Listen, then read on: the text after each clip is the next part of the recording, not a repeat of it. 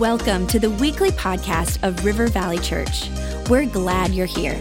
Our heart is to lead people to Jesus and launch them into their God given purpose. So we pray you would encounter God in a fresh, new way today. To learn more about our church, visit rivervalley.org. Now, let's tune in to this week's message.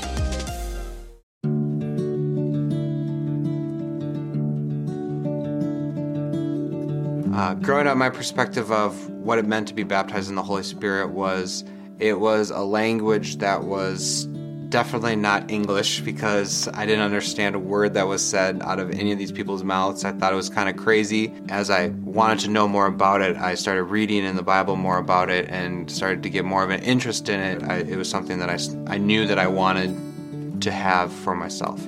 We would always go to summer camp every summer where uh, it was a week long. All you do is get sweaty, uh, mostly guys, get sweaty and play games, and then they would always have uh, services in the morning and at night.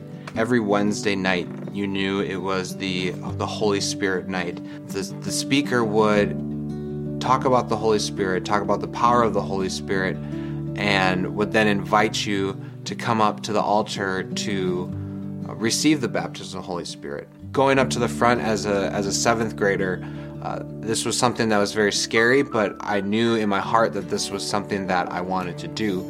And all the speaker told me to do was open my hands and tell the Holy Spirit that I want Him to enter into my life and I would receive the baptism of the Holy Spirit.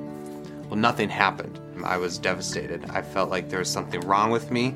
I felt like maybe I wasn't a Christian, and each year the same thing would happen. And after a while, I just stopped going to summer camp, just felt like I didn't want to, you know, break my summer for a, a week of disappointment.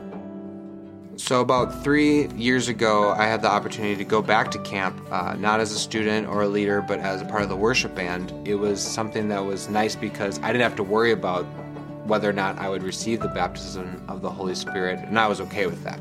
And all of a sudden, the speaker kind of stopped everything and basically said there are leaders and there are adults here who have not received the baptism of the Holy Spirit and want to. And this is your opportunity. And it was one of those instances where I felt like he was directly talking to me.